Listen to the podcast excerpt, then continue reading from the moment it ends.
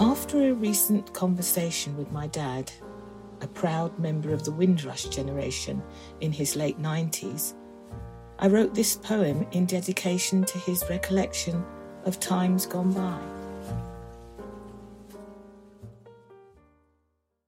Absent but present. Wiping tears from his eyes, I held back my own. His gaze sent his mind whirling, like space debris bouncing around the universe. His sadness formed halos of memories as he retold his stories. He threw his arm around her waist. She threw her hand over his shoulder as they held popsicles and snow cones in the melting sun. Laughing and giggling, they pushed their feet through the sand at the water's edge laughing and giggling at the name Fat and Naked Bay as the chubby, bare bottomed babies waddled away from their mums.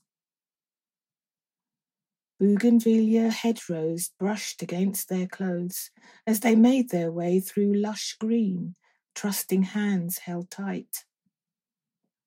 Long strides took them towards the giant ackee tree and the wooden house on the hill a shadow cast over their shoulders, obscuring the sun.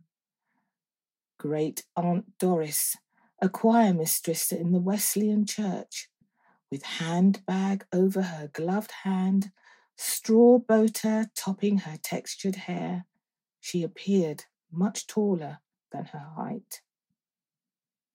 Great Aunt Doris had seen them. With pursed lips and thrusting chin, she turned on her heels, leaving them standing, her voice echoing on the scented breeze. Come and see me. It's time to talk.